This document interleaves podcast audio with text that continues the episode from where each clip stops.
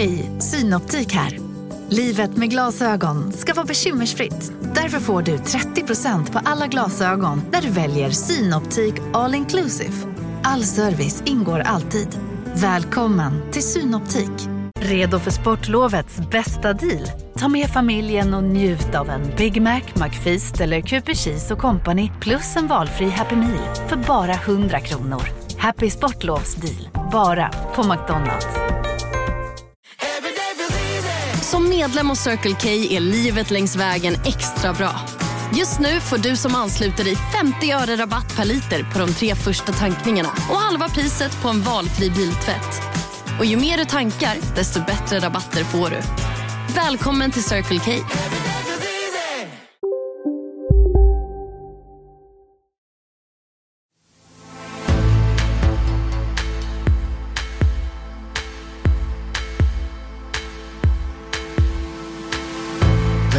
Regeringen kör över lagrådet när man gör undantag så att företaget Cementa kan fortsätta bryta kalk på Gotland. Det besked vi ger idag det är att vi vill att pengarna som går till skolan ska stanna i skolan och inte kunna delas ut till ägarna. Tack vare att vi har sparat i ladorna under de goda åren så har vi nu goda möjligheter att fortsätta stötta återhämtningen. Justitiekanslern slängde underlaget för jätteskadestånd till våldtäktsman. Och i den här intervjun så säger Damberg att det har funnits en ängslighet för att beskriva en del problem. Citat, man ville inte ses som rasistisk. Cementkrisen avvärjs genom att regeringen kör på trots lagrådets invändningar. Vinstuttag i skolföretag vill Socialdemokraterna sätta stopp för. Valbudgeten har presenterats och det stora skadeståndet till en ung man som var dömd för grova våldtäkter. Var justitiekanslern verkligen tvungen att ge honom 840 000 kronor? Och Mikael Dambergs ord om ängslighet i debatten om kriminaliteten. Var kom den ifrån? Det här är veckopanelen vecka 38. En timme om veckan som gick. Jag heter Staffan Dopping. Och paneltrion ser ut så här idag. Inga-Britt Ahlenius, före detta ämbetsman, bland annat chef för Riksrevisionsverket och numera kolumnist i Svenska Dagbladet. Hej! Hej, hej! Henrik Hall som är rättssakkunnig hos Kristdemokraterna och krönikör i Norrköpings Tidningar. Hej! Hallå, hallå! Stefan Stern, kommunikationsansvarig på Nordstjärnan och rådgivare vid Wallenberg Foundations. Tidigare bland annat socialdemokratisk statssekreterare och planeringschef i statsrådsberedningen. Välkommen tillbaka du också. Tackar. Vi tar och börjar med regeringens senaste drag i spelet om 75 procent av Sveriges cementproduktion.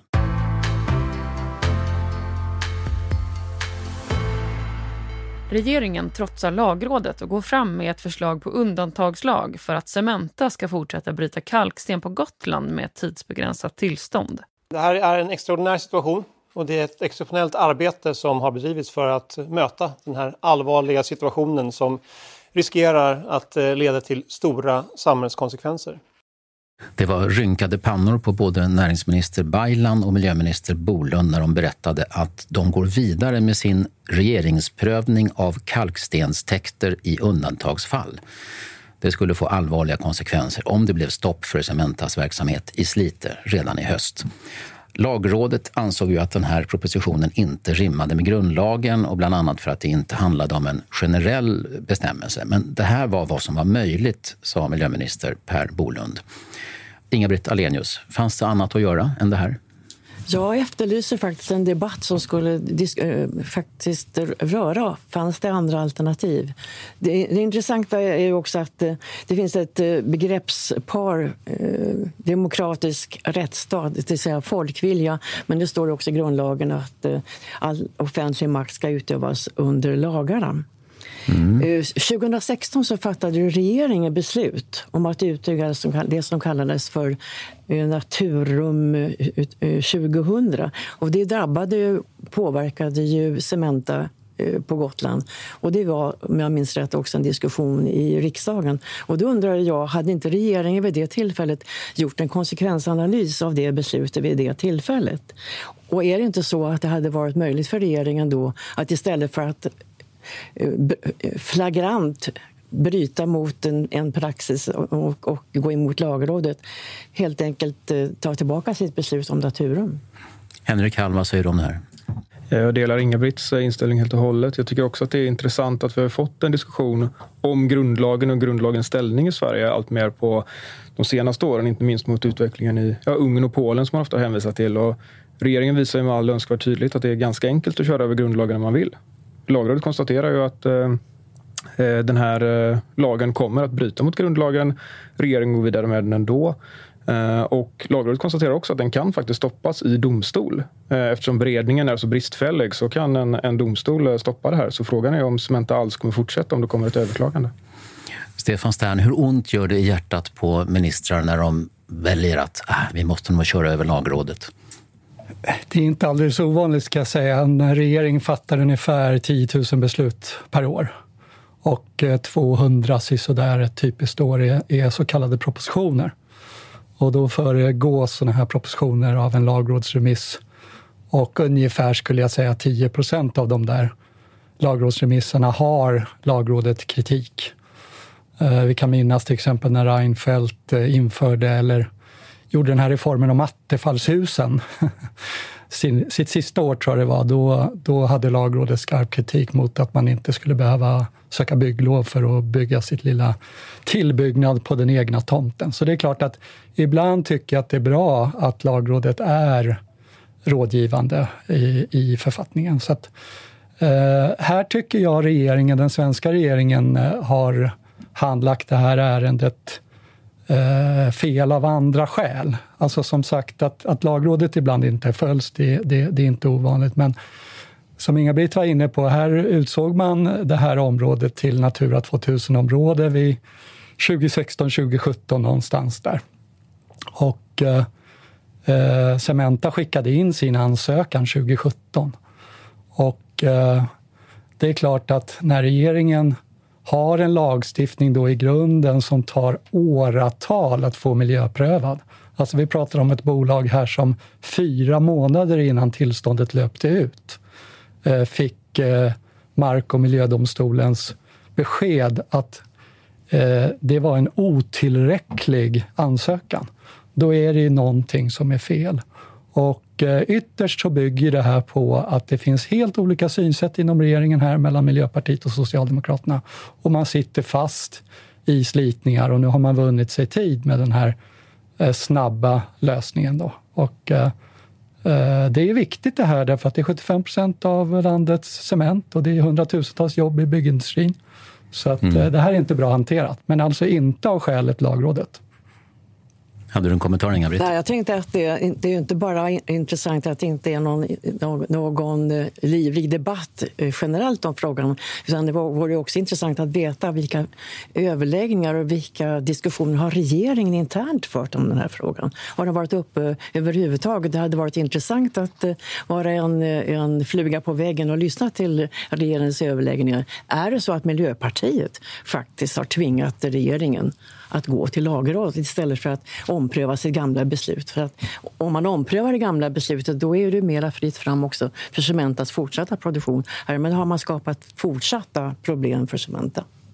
Vi, vi lämnar det här eh, för nu och går till en annan politisk nyhet i veckan. Ehm, i våras avslöjade Sveriges Television med buller och bång en stor spionageaffär där bland annat ledande svenska politiker och höga tjänstemän skulle ha övervakats av den amerikanska underrättelsetjänsten NSA med dansk hjälp. Och försvarsminister Peter Hultqvist framstod som ganska upprörd.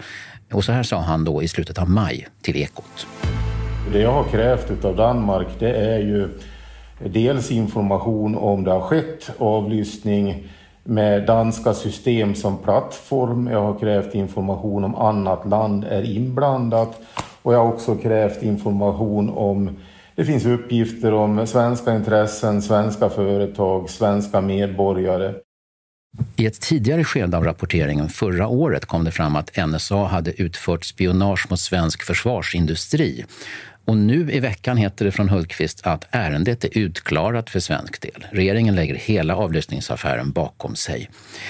Ja, det var alltså en stor skandal eh, för, för, för, både förra hösten och, och i våras. Och nu bara pyser det här bort som nästan ingenting. Vad, vad anser panelen om det här? Ja, frågan är om det inte är så enkelt som att det är lite politisk teater. Jag såg att Wilhelm Agrell var ute och talade om det här redan i våras och sa att eh, ja, ja, så här låter det. Man bullrar och stångas lite i offentligheten och sen så ringer man underhandssamtal till, eh, till sina goda vänner i Danmark och USA och säger att eh, det här kommer vi bråka om och sen vid lämplig tidpunkt så lägger vi det bakom oss helt enkelt och, och går vidare för att det tycks vara någonting som är vanligt i underrättelsevärlden men som inte får komma fram i ljuset så att säga, för då ser det ju väldigt illa ut. Så säger Henrik Hall, Stefan Stern, var det här en akt i ett, eh, ett, ett teaterstycke? Men det är klart det är sekretess eh, på den här typen av ärenden av lätt eh, insedda skäl. Eh, jag tycker mer det är intressant att Sverige har ju inte så många val. Det här uttalandet från Hultqvist att han ville vända blad, så att säga. Det kom ju i samma ögonblick som han också sa att han skulle fördjupa en ett samarbete med just Danmark och även med Norge, då, två NATO-länder. Mm. Och idag ska det skrivas under och detta idag ska det skrivas under. Så att det här handlar ju om att så som Sverige har försatt sig i sin säkerhetspolitiska och försvarspolitiska situation med ett försvar som man har rustat ner i årtionden. Man erkänner inte sitt beroende av omvärlden. Man tillhör inte kärnan i det europeiska Eh, samarbetet. Man är, man, man är inte villig att erkänna att man är helt beroende av Nato. Då måste man ju hålla på och skaffa sådana avtal där man får ha avtal så att man inte är helt utlämnad. Och, och då var det Danmark, som är ett NATO-land för övrigt, och Norge som står till hands och tidigare Finland. Och Finland har ju en så kallad NATO-option vilket det ju finns en eh, parlamentarisk eh, majoritet för i Sverige också. Men det vill ju inte den här regeringen erkänna och då ser vi den här ja, ni sa teater, men man ser de här konsekvenserna.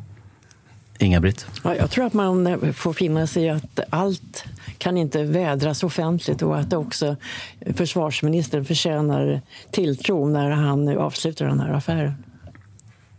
Men alla de här politikerna som ska ha fått både mejl och mobiler övervakade med hjälp av den danska underrättelsetjänsten enligt det här avslöjandet tidigare. Eh, ska de nöjas med de här lugnande orden från försvarsministern nu?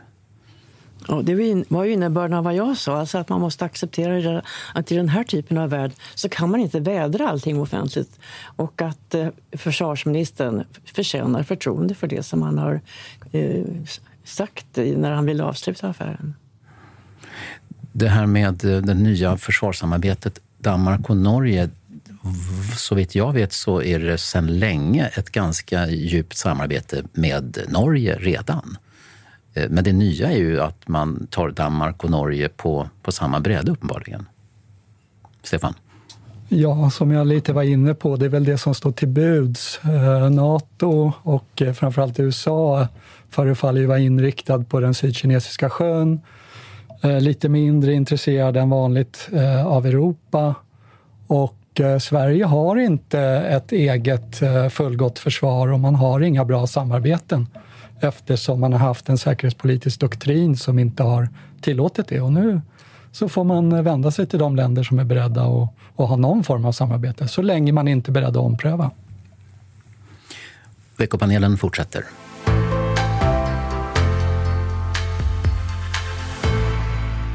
Förbjud möjligheterna för friskolor att ta ut vinst och etablera sig var de vill. Det förslaget kommer Socialdemokraternas partistyrelse att lägga fram till partikongressen i november. Det besked vi ger idag det är att vi vill att pengarna som går till skolan ska stanna i skolan och inte kunna delas ut till ägarna. Ja, utbildningsminister Anna Ekström presenterade i veckan Socialdemokraternas linje framåt vad gäller utbildningsföretag som gör vinstutdelningar. Det ska förbjudas, säger Anna Ekström och eh, partiet vill också se över etableringsfriheten för friskolor. Henrik Hall, vad säger du om detta utspel? Jag tycker det finns ganska mycket att säga om utspelet och om eh, friskolorna i, i sig. För det första tror jag inte att det kommer lösa särskilt många, många problem. Eh, friskolor med vinstutdelning är ju inte eh, huvuddelen av skolväsendet alls. De problemen vi har i skolan beror ju kanske snarare på eh, eh på, på segregation som inte kommer hjälpas med det här. Om du skulle ha en närhetsprincip till exempel så skulle ju fortfarande eh, de segregerade förorterna vara segregerade förorter och den närmsta skolan skulle domineras av utlandsfödda elever eller av eh, ja, rika inrikesfödda elever helt enkelt beroende på vart man går. Eh, men däremot så finns det en del saker som är intressanta. Jag tycker att det här med eh, att låta kommunerna få veto över etableringen är ju någonting som man har kämpat emot ifrån borgerligt håll, även mitt eget parti och även jag själv har varit emot det. Men skulle man ha framförallt man skulle haft ett sådant system från början så skulle du fått ett, eh, ett naturligt experiment som hade varit mycket positivt ur empirisk synpunkt. Där du kunnat se de kommunerna som har etablerat friskolor, hur de lyckas med skolresultaten. Du skulle kunna se de kommunerna som väljer att inte göra det. Så du skulle kunna få ett ganska eh, ett politiskt experiment helt enkelt som hade gett oss ganska intressant data tror jag. Ja, ett politiskt instrument var nog ordet, för det här är ju, eller experiment, eh, det är ju 400 000 elever som går i friskolor. Det är alltså 3 000 förskolor, det är 1000 grundskolor och det är 500 gymnasieskolor. Och de här finns i 240-250 av landets 290 kommuner. Eh, 72 procent av de här skolorna är då aktiebolagsskolor, det vill säga de som ska förbjudas enligt eh, den socialdemokratiska delen av regeringen. Så det är klart, skulle det här bli verklighet så är det inte bara ett eh, experiment, utan det är en slags systemskifte bort från det som kanske är absolut viktigaste, nämligen om man tror på social rörlighet, social mobilitet som jag gör, så är ju en utbildning att, att få en bra start med en god utbildning, det är bland det viktigaste man kan få. Men du som gammal socialdemokrat, Anna Ekström säger så här, pengarna till skolan ska gå till skolan och inte till kapitalägare och företagsägare. Vad, vad är din reaktion på när hon säger så? Nej, men jag har ju hört det förut. Det bör, brukar dyka upp i samband med valrörelser och sen så läggs det ner i, i regeringsperioder. Och det där det beror ju på att och det är ganska cyniskt eh, experiment och att man vill ha en annan konflikt i samhället i samband med valår. Man vill inte ha skjutningar, sprängningar, blåljus, man vill inte ha migration, man vill inte ha kulturkonflikt, utan man vill byta till höger-vänster-konflikt. Men problemet är ju, det här är ju människors utbildning vi pratar om. Det är det absolut viktigaste för att få en bra start oavsett eh, vilken bakgrund man har, vad ryggsäcken hemifrån packades för, så att säga. Vi Men är det ju, rent skadligt det här menar du? Ja, vi har ju 30 95 procent ungefär av eleverna i segregerade områden som Tensta, Rinkeby, Kista här i Stockholm där vi sitter nu, som alltså använder det här fria skolvalet. De åker till Bromma, innerstan, Solna och eh, 75 procent nästan av de här friskolorna är ju de här skolorna som nu ska stängas. Det är de bästa skolorna dessutom. Anna Ekström har ju varit ansvarig för skolan nu, först som chef för Skolverket och sen som minister. Det är alltså ett decennium hon har varit ansvarig. Och det går ut 16 000 elever ett typiskt år utan tillräckliga kunskaper. Och eh, Skolverket eh, visade, jag tror det var förra, förra veckan, på de 28 sämsta skolorna där, där det här misslyckas. Och då var 26 av de skolorna var ju kommunala skolor. Så att det här är ju ett helt felaktigt fokus. Vi, vi får ju inte bättre skola genom att börja med att stänga de bästa skolorna. Inga-Britt Ahlenius. Ja, jag tycker Stefan gör en väldigt intressant politisk analys också. Jag delar ju det här eh, angreppssättet som du har, nämligen att varför går man på en, en del i skolsystemet istället för att bestämma sig för vad är det som är viktigt? Jo, det är att alla barn i Sverige måste få en likvärdig och hög utbildning av, av hög kvalitet. Hur åstadkommer man det? Nu är det ju ett problem att eh, eh man har givit eh, föräldrar och barn så stor valfrihet och att gå tillbaka är också väldigt svårt. Och samtidigt, som, precis som du säger, alltså att eh, det är bostadssegregationen som skapar problemet i grunden. Men det här politiska förslaget lär ha väldigt brett stöd i allmänheten. Du skakar på huvudet, Stefan. Det där är ju en felaktig analys. Om du ställer en fråga om du tycker vinst känns bra, då är det ungefär 60 procent som säger att nej, jag tycker inte det känns så bra med vinst.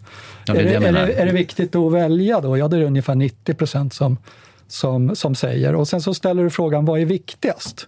Då är det ungefär 60 procent som säger att det är viktigare att få välja och 30 procent som säger vinsten är, är viktigt. Och så ställer du en följdfråga, är du beredd att använda din röst för att försvara vinstförbud eller försvara eh, rätten att välja, då är det dubbelt så många som tänker använda sin röst för att försvara valfriheten. Väldigt få säger att nej, bara för att jag tyckte illa om vinst så tänker inte jag använda min röst för det. Det är ungefär lika begåvat som att ställa frågan, vill du att vargar ska leva i Sverige? Då är det 95 procent som säger skydda vargen. Men hur många procent tror du är beredda att använda sin röst för att skydda vargen? Alltså det är en alldeles för dålig ytlig analys och de kommer förlora stort på det här systemskiftet. Eh, låt dem pröva så kommer det gå illa i valet. Men, men det är ju skickligt vald vänster-höger-fråga. För det är klart att, eh, att många människor ser att det, det, är stötande att man kan tjäna pengar på att driva friskolor. När det gäller några av de här skolorna så är det ju också så att, att dessvärre, eller, eller uppseendeväckande nog eller, eller naturligt nog, så levererar de väldigt goda Eh, skolresultat, till exempel Engelska skolan.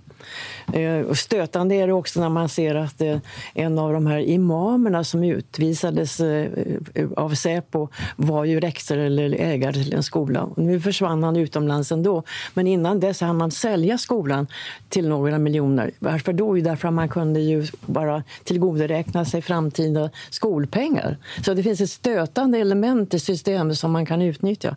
Men jag, enligt min mening så, så är är ju den stora frågan är var kommunaliseringen av skolan bra? Enligt min uppfattning så borde man återförstatliga skolan med en central myndighet eh, som kan de här frågorna. Vi ska ha klart för oss att eh, mediankommunen i Sverige, typ Hallsberg-Leksand, det vill säga en, en, ett, ett område, en, en, kommun som har 15, 16, 17 000 invånare, har de kapacitet och kunskaper i en nämnd att verkligen utöva ett effektivt ledarskap av skolan. Och 25 procent av alla kommuner i Sverige har mindre än 10 000 invånare. Alltså jag menar att utbildningen är ju en nationell klenod. Det är staten som bör ansvara för det här. Med en stark central myndighet och en skolinspektion värd namnet. Henrik Hall, eh, hur tacksamt är det för borgerliga partier att i valrörelsen gå ut och säga vi vill försvara rätten till vinstutdelning till de som äger skolor? Nej, men det är precis som Stefan var inne på innan. Alltså att försvara rätten till vinstutdelning i skolor är ju inte det man går till val på. Det är heller inte därför som man... Man gillar ju inte friskolor för att man gillar vinst till friskolekoncerner utan därför att de ger en, en pedagogisk mångfald, de ger, liksom, de ger fler skolor, de ger skolor av högre kvalitet. Sen finns det givetvis avarter, några av dem som eh, Inga-Britt pekade på alldeles nyss. De behöver man ju bekämpa, men Alltså, att tro att vinstförbud är det som löser problemen i svensk skola när det snarare handlar om kunskapsresultat, ordning och segregation är ju alltså det, det, är felaktigt. Sen finns det vissa saker som man kan behöva, behöva liksom ändra i det här systemet men i grunden så behöver vi fortfarande kunna välja skolor och de skolorna som finns och är friskolor är ju ofta väldigt bra. Och så är, lever vi i budgettider.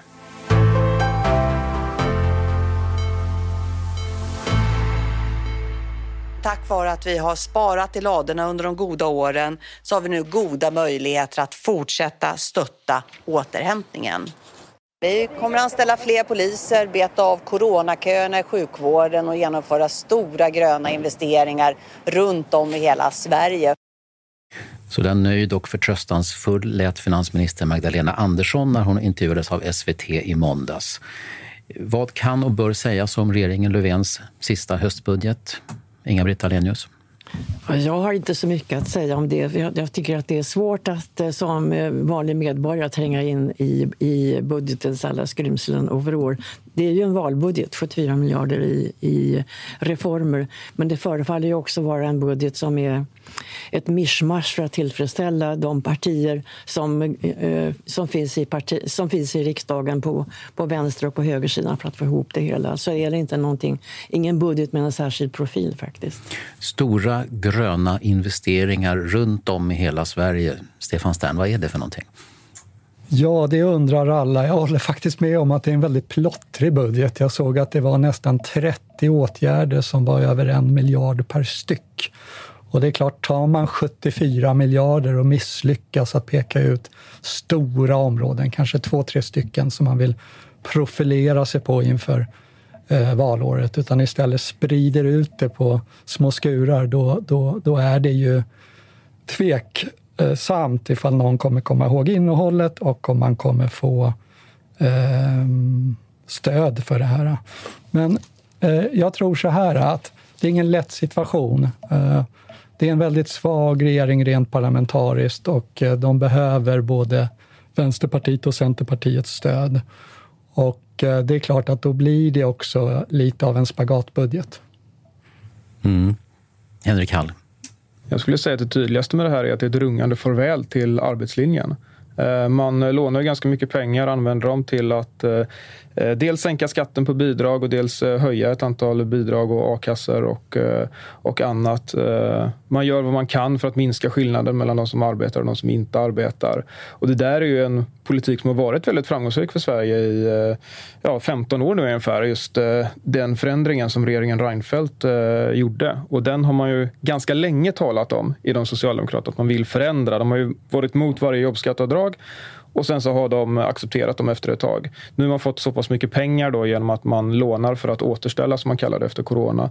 Så att man kan eh, höja ett antal arbetslöshetsersättningar och, eh, och andra typer av eh, av pengar som går till de som inte arbetar. Så det tycker jag är nog det, det som man absolut mest får ta med sig. Och jag tror inte att det kommer nog inte spela så stor roll för arbetslösheten kanske det är nästa år och, och, och de kommande åren. Men över tid kommer det här vara väldigt, väldigt skadligt för Sverige om man inte kan återställa det här och tydliggöra skillnaden mellan, mellan arbete och icke-arbetande. För det är någonting som gör att människor söker sig till arbete från bidrag och, eh, och får incitament helt enkelt.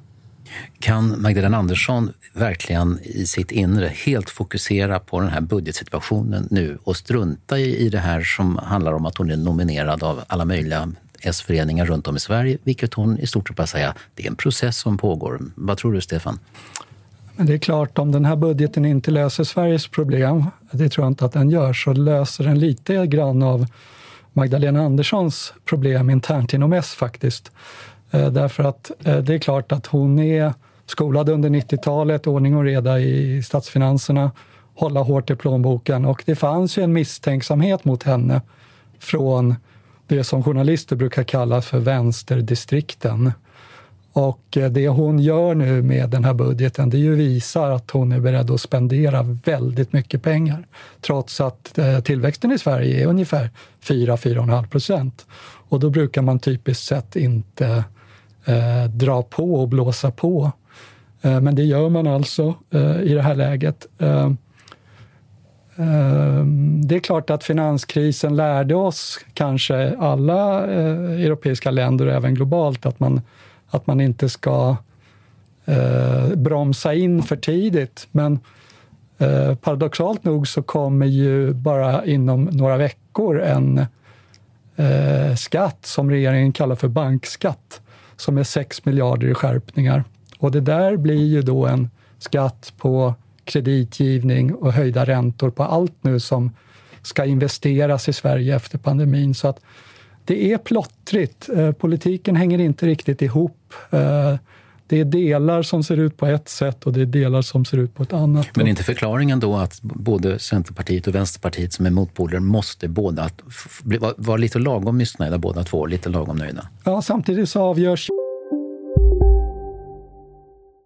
Hej, Susanne Axel här. När du gör som jag och listar dig på en av Krys vårdcentraler får du en fast läkarkontakt som kan din sjukdomshistoria.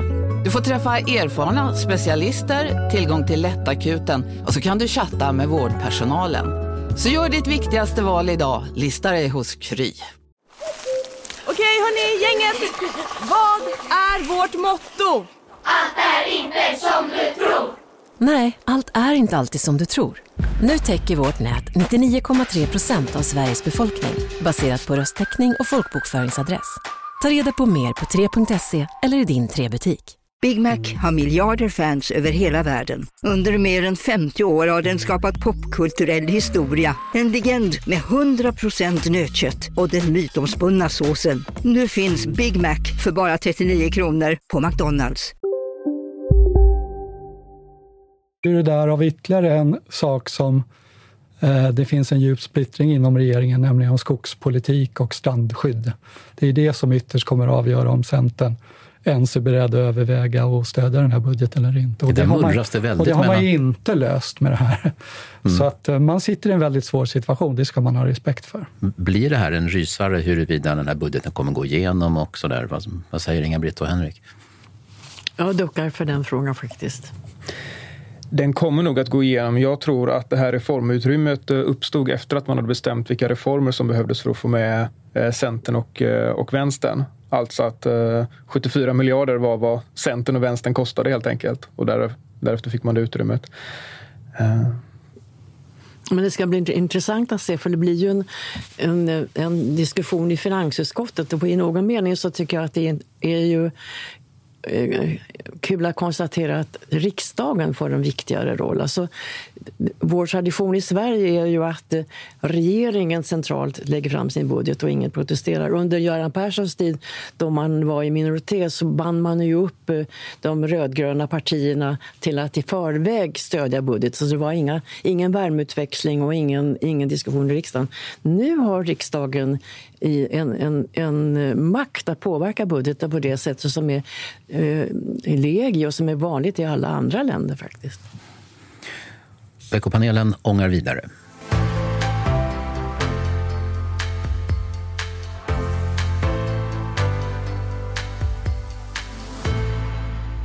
Frågetecknen växer kring justitiekanslern Marie Heidenborgs kritiserade beslut att ge ett högt skadestånd till en våldtäktsdömd ung man.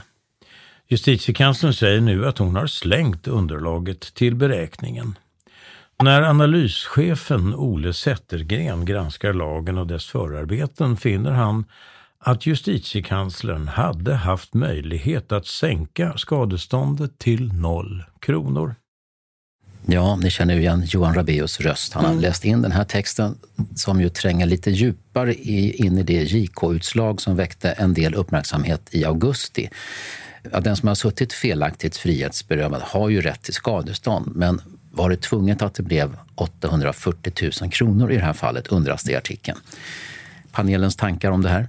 Jag tycker att det är anmärkningsvärt att JK kan gå ut och säga att hon har inte haft några möjligheter. Dels eh, att eh, inte kunna sätta ner det här eh, ersättningsutrymmet och att det heller inte finns något annat sätt att beräkna och på, den, på de två punkterna så måste man ju beslå henne med att hon är antagligen antingen okunnig eller också så far hon med någon slags nödlögn för, för att försvara sitt eh, beslut. Det är uppenbart av bestämmelserna att hon har haft möjligheten att, att, att fullständigt eh, eh, vägra ersättning eller i varje fall sätta ner det. Sen begår hon då ett formellt fel.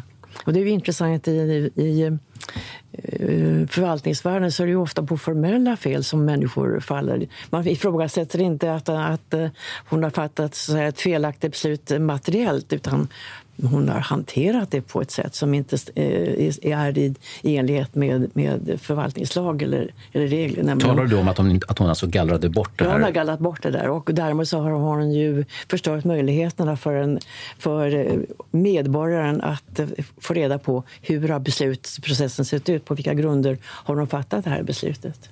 Stefan Strand, håller du med om att det är självklart fel att inte spara arbetsmaterialet hos JK, uträkningarna och de här precisa skälen till att Marie Heidenborg beslutade just det här? Alltså jag ska säga att jag känner inte till fallet i detalj. Jag har följt det via medierna. Eh, men Framförallt då kvartal, antar jag. Och, och, och även via kvartal faktiskt. Eh, men eh, det är klart att jag inte vet detaljerna. Men så här, jag misstänker ju att personligen att det här skadeståndsbeloppet är alldeles för högt. Och eh, om det ens ska vara skadestånd, det kan vara noll också. Och då vill man ju som medborgare kunna följa då eh, utgångspunkterna för det här beslutet. Och då bör man ju kunna göra det och ta del av de offentliga handlingar som finns.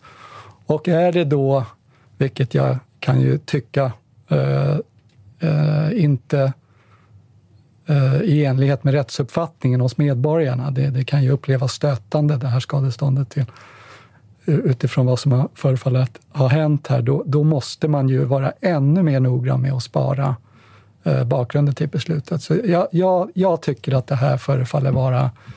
Eh, jag har svårt att säga om det är ett formellt fel, men det är i alla fall fel av andra skäl. Henrik Hall? Ja, det är bara att konstatera att justitiekanslern har varit väldigt ensam i sin uppfattning om att det här är den enda vägen som har varit möjlig. Och det har de ju varit i, i princip dag ett. Jag tycker man har sett eh, alla andra jurister i princip som har uttalat sig har ju sagt att eh, nej, det här är, det här är fel. Och antingen har de sagt att man kan sätta ner skadeståndet eller så har de sagt att det ska inte betalas ut något skadestånd alls eftersom personen ju faktiskt, han var ju dömd men fick sitta för länge i, i fängelse för att han efter domen inkommer med uppgifter som säger att han var yngre än vad de konstaterar att han var vid domen. Under själva domstolsförhandlingen ska han inte ha inkommit med de här uppgifterna. Så han har alltså själv bidragit till att han sitter för länge i fängelse. Och han är ju dessutom dömd för ett brott och då ska man kunna sätta ner det till till noll kronor. Det tycker jag verkar som det absolut eh, självklara. Oavsett om det, är, eh, om det är gällande rätt så borde det vara gällande rätt. Men nu råkar det också vara gällande rätt faktiskt. Och då är det oerhört märkligt att hon sitter ensam i den här båten och, eh, och håller fast vid, eh, vid sitt beslut. Men eh, hon var ju gäst i den svenska modellen för ett par veckor sedan och berättade om, om svårigheterna och att det faktiskt gjorde lite ont att fatta det här beslutet. Men eh, det, lagar, lagar gäller och sådär. Inga-Britt Ahlenius, alltså om, man, om en generaldirektör eller annan myndighetschef tycker att lagarna som finns de leder till orimliga eller stötande effekter, hur mycket kan man göra då åt det? Det finns inte någon formell, något formellt krav på en verkschef att man ska anhängiggöra frågan. Men det ligger i, i sakens natur att det, det är en uppgift för verkschefen i fråga att aktualisera för regeringen eller för statsmakterna att det här är en lagstiftning och en regel som inte är rimlig, absolut. Kan alltså, alltså i, det, I det professionella ansvaret ja. så ligger det absolut. Ja, skulle alltså en generaldirektör eh, eller JK ha anledning att, så att säga, opinionsbilda, skriva debattartiklar och säga att jag begär att det sker en förändring här för det här beslutet eh, bär mig emot. Kan man göra så? Ja, det kan man väl tänka sig. Men jag tycker samtidigt att du säger, Henrik, att, eh, att det har varit jurister som har haft invändningar. Men vad jag tycker är konstigt är att vi inte har en stor allmän debatt, framförallt när det gäller mellan jurister i en sån här stor principiell fråga som rör hur JK har hanterat ett, ett, ett, ett visst lagrum. Och det är uppenbart, tycker jag, som, att som medborgare och vanlig människa så är det här beloppet totalt eh, för högt. 840 000 det är ju ett jättebelopp för en person som ska utvisas till Syrien dessutom. Och eh, särskilt i jämförelse med vad brottsoffret har beviljats. Så även om hon tycker att hon har fattat att hon har reglerna på sin sida borde hennes sunda förnuft ha sagt henne att det här är inte rimligt. Vad säger du, Henrik? Ja, det är bara att hålla med helt enkelt. Men sen tycker jag också att det finns ju eh, det här med en bredare debatt om det här tycker jag absolut att vi borde ha. För vi har ju sett ett antal Eh, dels betydligt värre fall. Eh, du frågade liksom, vad har en generaldirektör för möjlighet om, om något sånt här eh, eh händer? Ja, I Transportstyrelsen så beslutar man sig för att göra ett avsteg från lagen det får man ju förstås inte göra. Eh, men, men det var ju så de hanterade det, vilket också är alldeles, alldeles fel. Men vi har haft ett par sådana här skandaler. Transportstyrelsen, vi har det här med JK. Vi har det här att eh, tjänstemän på näringsdepartementet är det väl som har bett Sveriges geologiska undersökning att inte publicera rapporter om Cementa. Eh, det finns ett par sådana här saker där tjänstemän går för långt, tolkar lagen fel och gör ja, gör helt enkelt fel. Och det är, det är en organisationskultur i staten som nog behöver, behöver förändras. Stefan Stern, kommer det här få några konsekvenser, det här fallet och uppmärksamheten? Det får det säkert. Eh, inte omedelbart när eh, debatten pågår, men över tid så brukar det få det. Eh, det är det någonting som politiker är känsliga för när de utser den här typen av tjänstemän till olika roller så är det mediediskussion. Så alldeles säkert.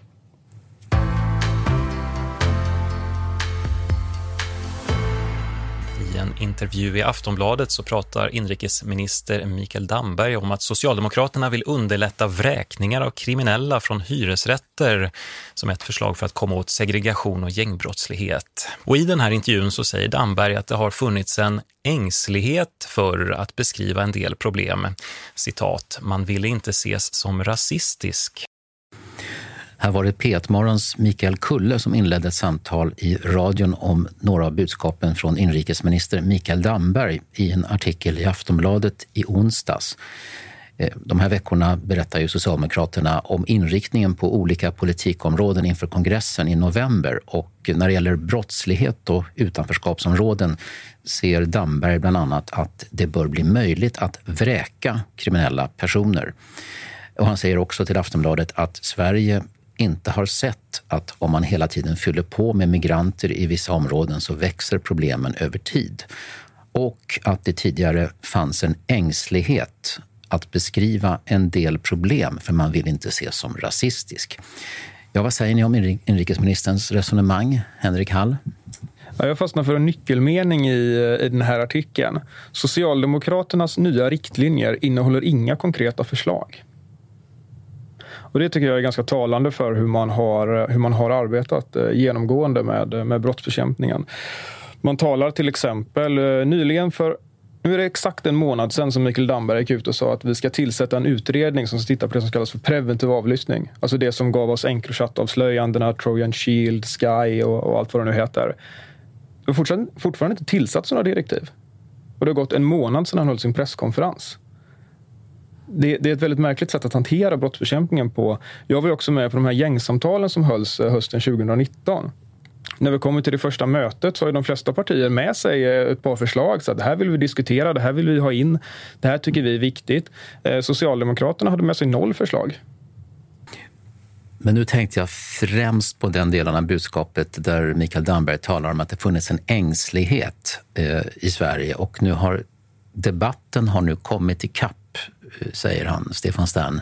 Vad, vad, vad, vad, vad är innebörden av, av det här? Nej, men eh, ibland hör man ju, eh, inte minst från regeringar som har suttit länge, att vi har varit naiva eller vi har varit lite ängsliga och sådär. Och det är väl ett sätt att uttrycka att tiden håller på att rinna ut eh, för att kunna lösa det samhällsproblem som, som nu är dominerande i väljarkårens eh, Eh, ögon. Vi eh, har väl haft ett tjugotal eh, dödliga skjutningar bara under sommaren här.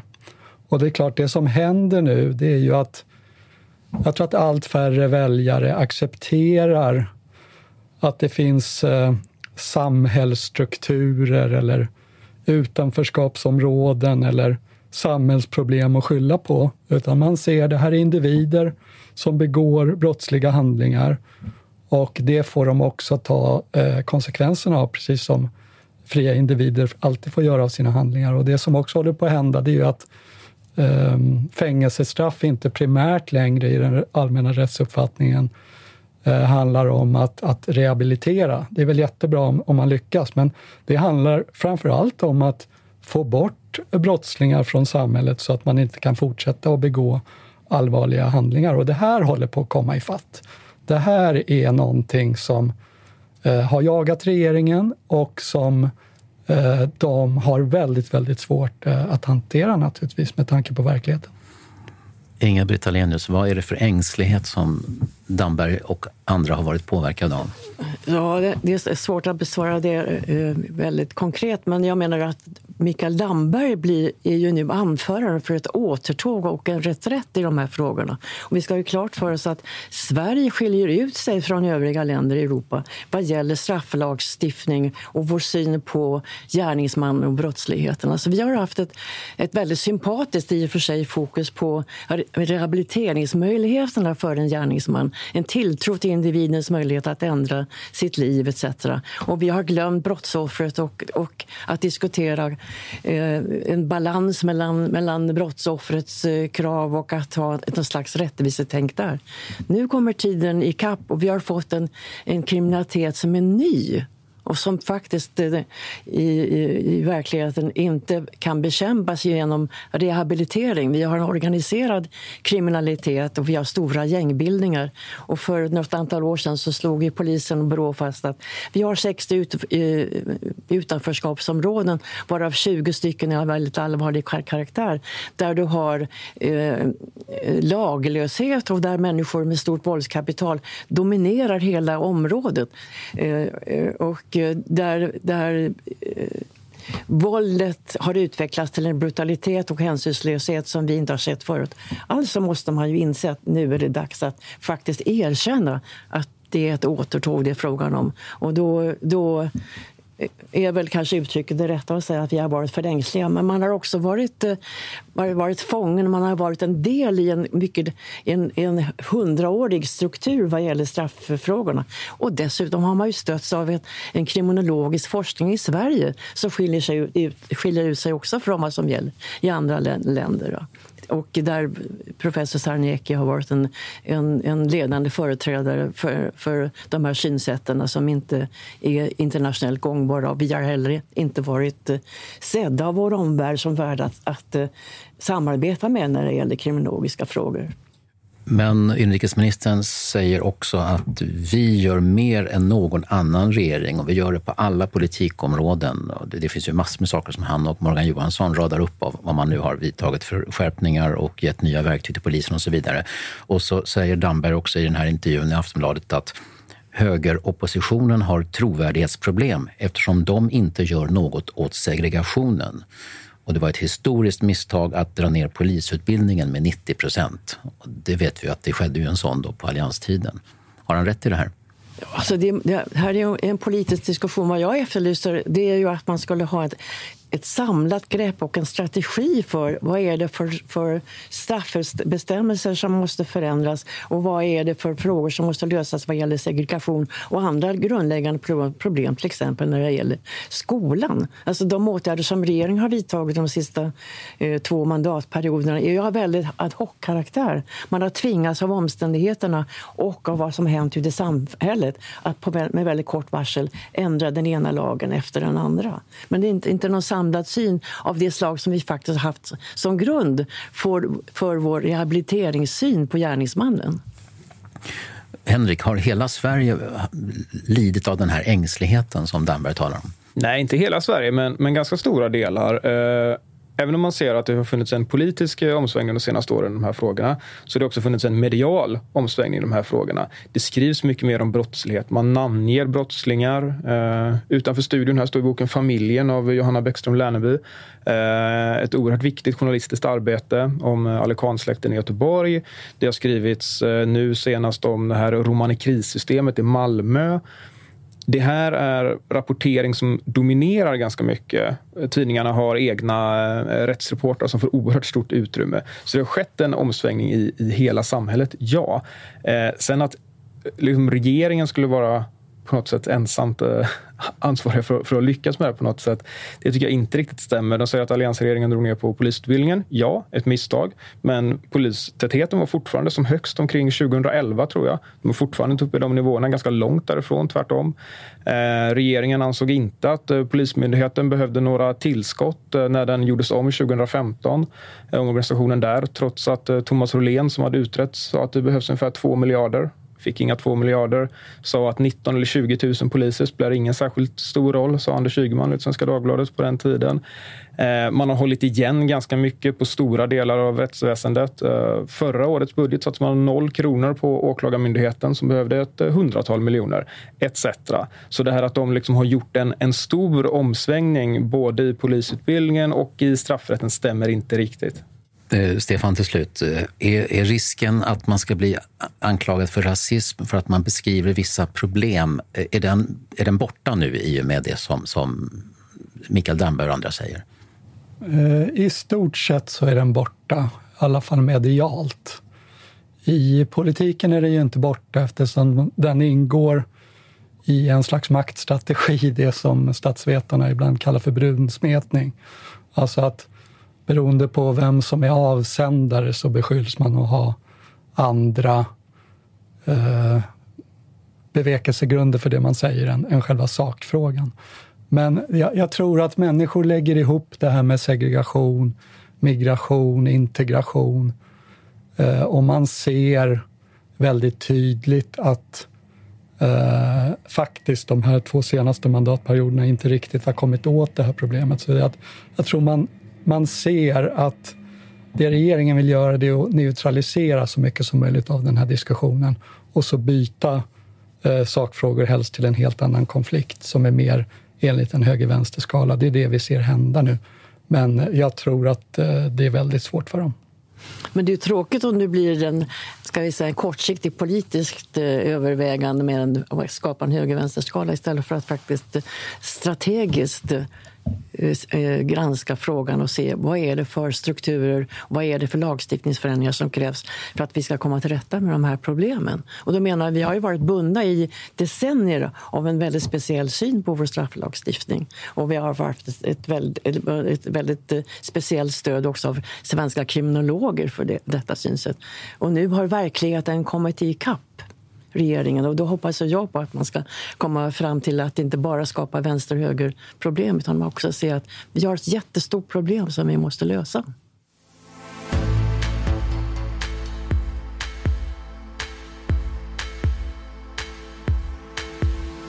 Ett par ord om det materiella. Det är tusentals personer som stöder Kvartal. Vårt mediehus kostar pengar, även om vi är små och allt om hur du bidrar om du vill finns på hemsidan kvartal.se gava.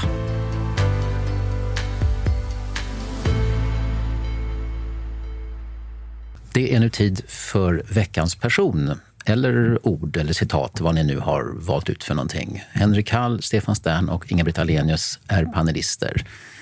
Henrik, kan du börja? Ja, mitt ord är eh, villkorstrappa detta förhatliga ord bland fotbollssupportrar. Så det får gärna förklara det där ordet. Ja, precis. Det handlar om att eh, polisen ger tillstånd för att eh, till exempel fotbollsklackar ska få ha stora flaggor eh, exempelvis. Detta förbjuder man under vissa matcher därför att man då hävdar att det, man kan byta om till ehm, liksom maskering för att tända bengaler och sånt eh, efteråt. Och det här använder man nu för att förbjuda just den här stora flaggor på en match mellan Sirius och IFK Norrköping som knappast är två av våra mest kända huliganlag eller någonting. Eh, och jag tycker att det här är mycket dåligt eh, tillämpade rättsregler som upprör både supportrar och klubbar och skapar en stor konflikt mellan, mellan polisen och supportrarna. Jag tycker att det är dags att de här efter säsongen tar slut här någon gång i november sluter fred med varandra och hittar en lösning på de här problemen. Tack Henrik. Eh, och Inga-Britt, vad har du? Jag bestämde mig för att göra eh, eh, ett veckans namn, nämligen journalisten Anders Bolling. Anders Bolling är ju en, en journalist som under många år har varit knuten till Dagens Nyheter som miljöreporter också, eh, som skribent här gäller klimatfrågor och som är, ger nyanserade eh, och verklighetsförankrade verklighetsförenklade rap rapportering om, om, miljön.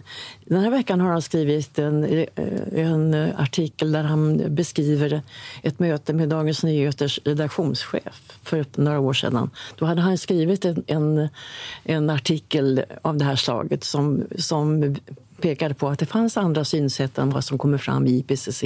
Det fanns andra verkligheter att beskriva än det som är alarmism eh, etc. Och då blev han uppkallad till rektor, till redaktionschefen som var väldigt bekymrad över att han, att han uh, hanterade frågan på det här sättet.